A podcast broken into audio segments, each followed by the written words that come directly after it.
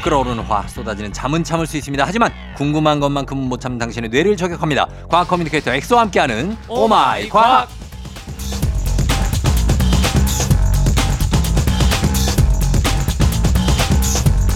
자 이분이 최근에 SNS에 이렇게 썼습니다. 나는 아이 한 명을 살려내는 강연을 한다. 과학으로 잠든 영혼에 숨을 불어넣는 남자 과학 communicator 엑소 어서 오세요. 네 반갑습니다. 과학계 어, 생명을 살리는 남자 엑소 쌤입니다. 반갑습니다. 이거 뭐 무슨 뜻입니까? 나는 아이 한 명을 살려내는 강연을 한다. 뭐 엑소가 과학계 김사부입니까? 제가 예? 새벽에 좀 이제 센치해져가지고 예.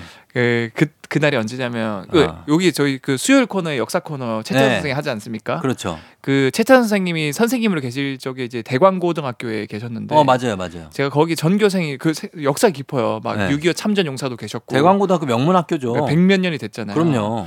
거기에 제가 전교생 대상으로 이제 강연을 갔어요. 오. 그래서 예. 어 제가 보통 중고등학교 강연을 가면은 음. 아이들이 전부 다 이 약간 네. 동태 눈 영혼이 빠져 있어요. 아유, 저도 가봐서 알죠. 네. 애들 그냥 막 자기들끼리 놀고 네. 뒤에 보고 네. 자고 자고 그리고 대부분 막 입시에 불안해하고 이게 이게 산만해 또. 이 대한민국 사회 자체가 태어날 때부터 네. 무슨 수저를 물었니 어. 그리고 무슨 뭐 어디 과학고를 갔니 무슨 대학교를 갔니 음. 무슨 뭐 의대를 갔니 뭐 누구 차 샀니 누구 뭐 집 샀니 어. 청약 당첨됐니 끊임없이 비교 멸시 질투의 환경에 노출돼 있다 보니까 네. 이 아이들도 어. 이먼 시야를 못 보고 당장 다 알아요. 어, 눈앞에 있는 그렇죠. 런 거를 쫓다 보니까 너무 자기가 좋아하고 잘하는 것들도 모르고 음. 그냥 그 시스템에 갇혀가지고 그냥 수동적으로 사는 게 눈에 보이는 거예요. 음. 저는 거기 강연을 가면은 무조건 뭔가 성적 잘 받는 법, 음. 좋은 대학 바- 가는 거 이런 거 다 필요 없고 음. 무조건 너가 좋아하고 잘하는 것들을 찾고 방향을 잡아주는 강연을 하거든요. 네. 그럼 참 신기한 게 처음에는 강연하기 전에 아이들이 전부 다 아, 뭐그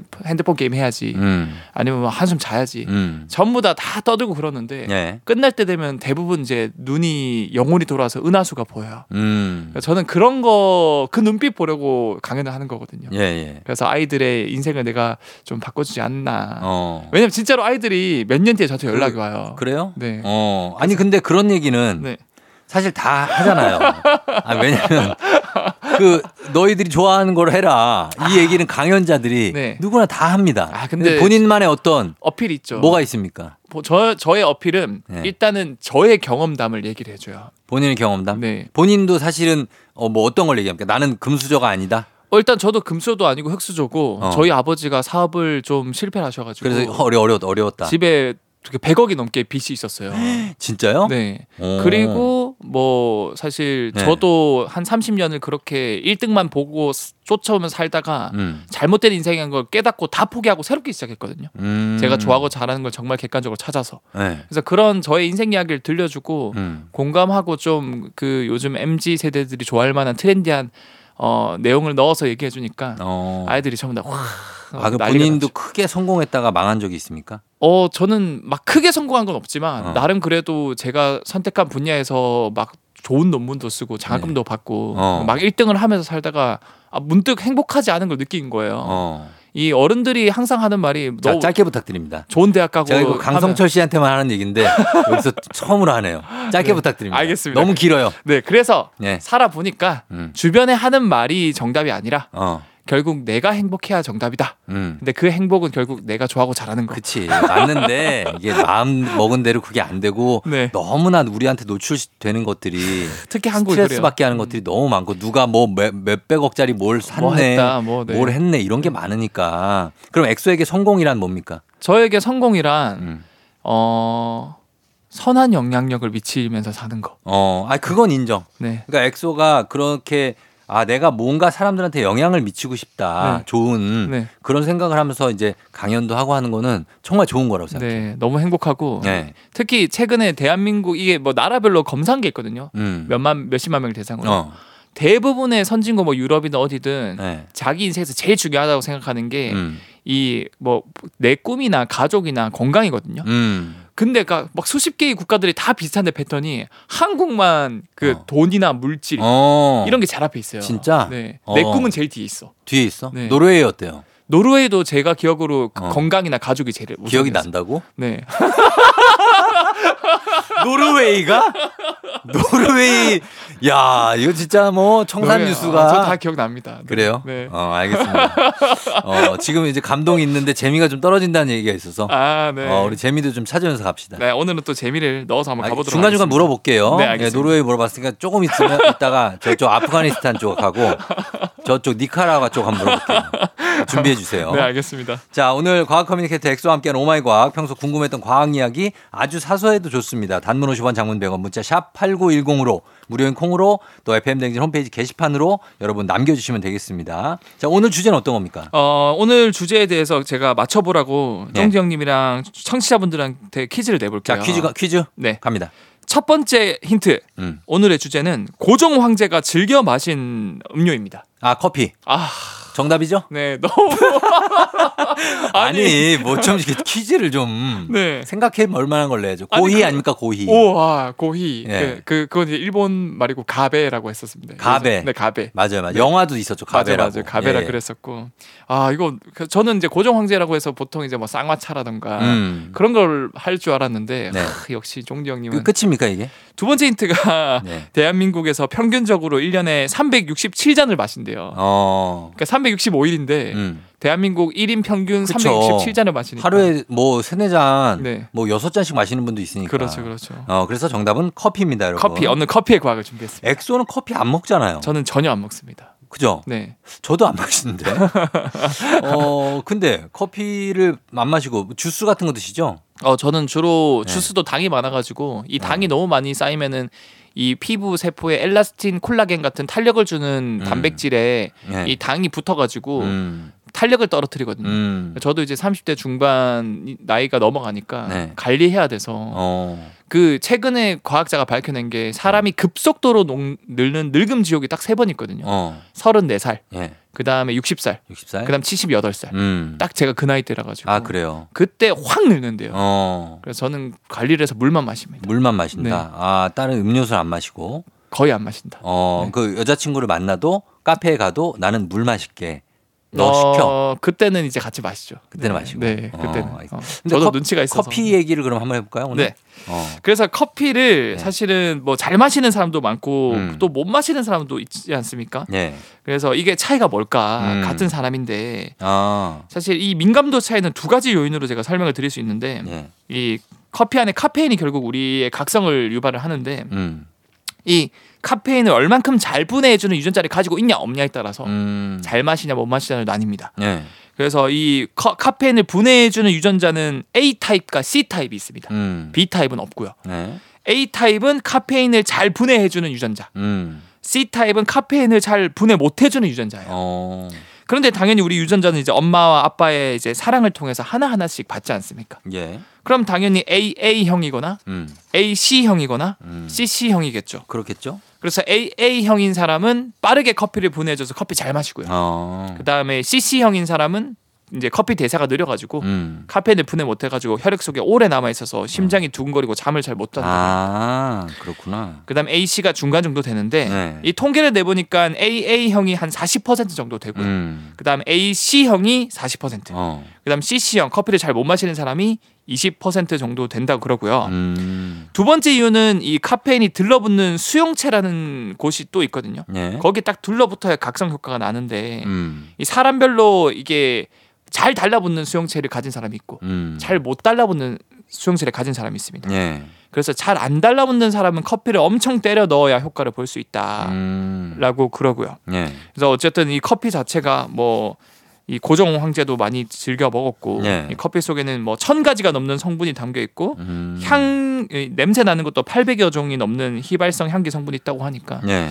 이 오늘날 전 세계 인구가 많이 즐겨 먹는 음료가 되지 않았나. 음. 네. 그래서 커피가 대표적인 성분이 말씀하신 대로 카페인인데 아침에 커피 한 잔을 마셔야 잠이 깬다 이런 표현을 많이 하시고 업무에도 뭐 능률이 오른다 공부도 그렇고 하는데 정말 카페인이 이렇게 잠을 깨게 하는 성분이 있는 겁니까? 어, 맞아요. 이- 얘가 카페인 자체가 중추신경을 자극하는데 네. 정확하게는 카페인은 아까 제가 말씀드린 어떤 수용체에 들러붙는다고 하지 않았습니까? 네.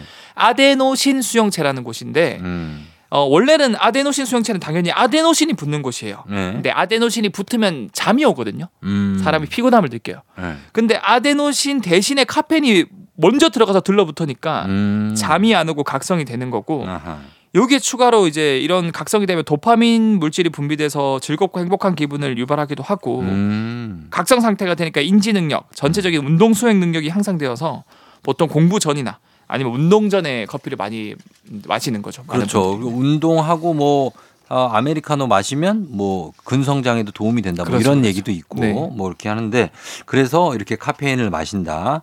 자, 요런 얘기입니다. 잠시 저희가 음악 듣고 와서 커피에 대한 얘기 계속 이어가도록 하겠습니다. 음악은 양효섭 카페인. 양효섭 카페인 듣고 왔습니다. 자, 오늘 카페인 얘기죠. FM 대행진 토요일 4부 과학 communicator 엑소와 함께 오마이 과학에서 커피의 과학에 대한 얘기를 하고 있습니다. 어, 과학적으로 그러면 커피를 마시는 최적의 타이밍 언제가 될까요? 어, 최적의 타이밍은 보통 우리가 아침에 일어나자마자 커피 모닝 커피 마시지 않습니까? 그런 분들이 많죠. 네. 근데 이게 과학자들이 사람을 대상으로 검사를 해 보니까 음. 아침에 일어나면은 잠을 깨게 해 주는 각성 호르몬인 코티솔이 먼저 분비가 된다 아, 그래요. 그래요? 네. 어. 그래서 너무 이른 아침에 커피를 마시면 음. 이미 각성 호르몬이 나오기 시작하는 시간대인데 어. 거기에다가 이제 카페인까지 때려 넣으니까 그러니까. 너무 신체가 과하게 교감 신경이 반응한다 그래요. 어. 그래서 너무 이른 아침보다는 깨고 나서 한 2시간 정도 뒤 한 오전 9시 30분에서 음. 11시 30분 사이쯤에 마시는 게 건강에도 좋고 효과가 좋다고 볼 수 있고요. 음. 또한 우리가 굳이 아침에 커피를 안 마셔도 네. 잠을 깨고 상쾌하게 하루를 시작할 수 있는 방법이 하나 있습니다. 뭐예요? 바로 20분 이상 햇빛 쬐기. 아. 음. 이 햇빛. 햇빛 쬐는 것만으로도 네. 아까 제가 말씀드린 그 각성 호르몬이 더 빠르게 분비가 되고요. 음. 그리고 기분을 좋게 해주는 세로토닌까지 분비가 되니까 음. 이른 아침에는 커피 한 잔 대신에 햇빛 한 잔 드셔라 음. 라는 말씀을 드리고 싶습니다. 그래요. 그러면 이 카페인이 왜 만들어진 어디에서 이렇게 왔을까요? 이게 이 식물이 사람들을 잠 깨라고 만들어진 건 아닐 거 아니에요. 저절로 생겼을 텐데 맞아요. 왜 만들어졌을까요? 이제 카페인이 생긴 목적은 뭐 이제 직장인들 깨라고 식물이 딱 이렇게 만들어준 거는 아니겠죠 당연히. 네. 이 사실 식물들 중에서 자기가 성장하는데 전혀 도움이 안 되는데도 불구하고 음. 도움이 안 되는데도 불구하고 만들어낸 물질들이 있거든요. 음. 그건 바로 자신을 갉아먹는 해충에게 음. 이 방어 역할로 하기 위해서 독이 되는 성분들을 만들어낸대요. 아. 그 중에 대표적인 게 카페인입니다. 네. 근데 이 카페인도 사실 해충을 몰아내기 위해서 식물이 만든 건데 사람이 그걸 이제 잠 깨려고 먹는 거고 음. 이런 거 보면 참 사람이 독한 게 네. 대표적으로 이런 독인데도 사람이 도움이 되려고 자기 몸에 먹거나 맞는 것들이 되게 많거든요. 뭐요? 백신? 어 아니요 백신은 우리 다, 음, 그 사람 몸에 도움이 되고요. 어. 뭐 독은 아니고요. 어 우리 인간이 제일 독한 존재라고 느끼는 게 사실 과학자들이 발견한 독 중에서 가장 강력한 독이 네. 이 보툴리늄이라는 세균이 만들어내는 아. 보툴리늄 독이거든요. 보톡스. 그렇죠. 어. 이 보툴리늄 독이 이 커피 스푼으로 한 숟갈만 떠도 80억 인구를 다 죽일 수 있을 만큼 가장 강력한 독인데 아, 그 정도요. 그거를 최대한 물로 희석해서. 많이 타서 많이 타서 어. 조금만 피부에 맞으면은 네. 이 보툴리늄 톡신이랑 보톡스 성분 자체가 마비가 되죠. 네, 근육을 이렇게 이완시켜요. 이완시켜요. 네, 원래 근육은 수축을 하면은 그게 아, 주름이거든요. 맞아, 이완시키지. 그러니까 이완되면서 근육이 쫙 펴지는 효과가 나는데 네. 참 어떻게 세상에서 제일 강력한 독을 음. 인간의 미모를 위해서 음. 이렇게 만든지 생각을 하면은 참 네. 인간은 대단하다 이런 생각이 듭니다. 그렇죠. 예, 그거를 이제 얼굴을 위해서 네. 맞는 거니까. 그러면 아까 카페인에 또 약하다고 한 CC형 분들 있잖아요. 네네. 그분들은 디카페인 커피 많이 드시잖아요. 어 맞아요. 디카페인 커피는 어떻게 카페인을 거기서 뺄 수가 있습니까? 어 디카페인 커피는 당연히 카페인을 쏙 뽑아서 음. 만든 커피를 디카페인 커피라고 하는데 맛은 비슷하던데. 어 맛도 비슷해요. 네. 왜냐하면은 사실 카페인 자체가 어떤 맛을 내는 건 아니거든요. 아. 그러니까 커피에 천여 가지 성분이 있는데 음. 한개 뺐으니까 뭐 999가지 성분이 다 그대로 있으니까 음. 맛과 향은 그대로 유지가 될 수 있다라는 거죠. 예, 예. 그래서 이거를 어떻게 빼냐 카페인만 예. 다행히도 카페인은 물에 잘 안 녹는 성분이거든요. 아, 그래요? 네. 그럼 뺄 수 있겠구나. 뺄 수 있어요. 음. 그래서 어떻게 빼냐면 그럼에도 불구하고 카페인이 커피 속에 굉장히 물에 잘 녹는 성분이랑 다 섞여 있으니까 음. 얘만 쏙 골라내기가 힘들어요. 음. 그래서 초임계 공법이란 걸 쓰는데 그게 뭐죠? 이 이게 뭐냐면 액체에 열을 가면 원래 액체가 기체가 되어야 되는데 예. 이때 압력을 딱 확 가해주면은 어. 뭔가 요것이 액체도 아니고 기체도 아닌 것이 어중간한 상태가 되어버립니다. 어. 바꿔서 말하면 액체와 기체의 장점을 모두 보유한 상태가 되는데 네. 이게 바로 초임계 상태라 그러고요. 음. 그래서 액체처럼 다른 물질을 쉽게 녹일 수 있는 장점을 지니는 동시에 네. 기체처럼 미세한 공간까지 완벽하게 열이 잘 전달된다 그래요. 어.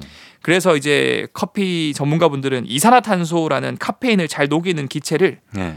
초임계 상태로 이제 액체 기체 중간 상태로 만들어서 음. 커피 쫙 노출시키면은 음. 오직 물에 안 녹는 이산화탄소를 잘 녹는 카페인만 쭉 나온대요. 어. 그렇게 해서 디카페인 어, 커피를 만들 수 있는 거고요. 네. 사실 이 초임계 유체 공정은 커피뿐만 아니라 우리 참기름 짤 때 있잖아요. 음. 그때도 똑같은 이 공법을 쓰고요. 어. 그다음 요즘에 약물 제조할 때도 네. 이 초임계 공법을 쓴다라고 음. 볼수 있겠죠. 조금 어렵긴 하지만 어쨌든 이렇게 만들어내 커피의 성분을 분리할 수 있다. 카페인을 네. 네. 그런 얘기고 디카페인을 근데 마시는데도 또 잠 안 오신다는 분들도 있는데 네. 그럼 디카페인 커피가 카페인이 아예 제로가 된 건 아닌 거죠?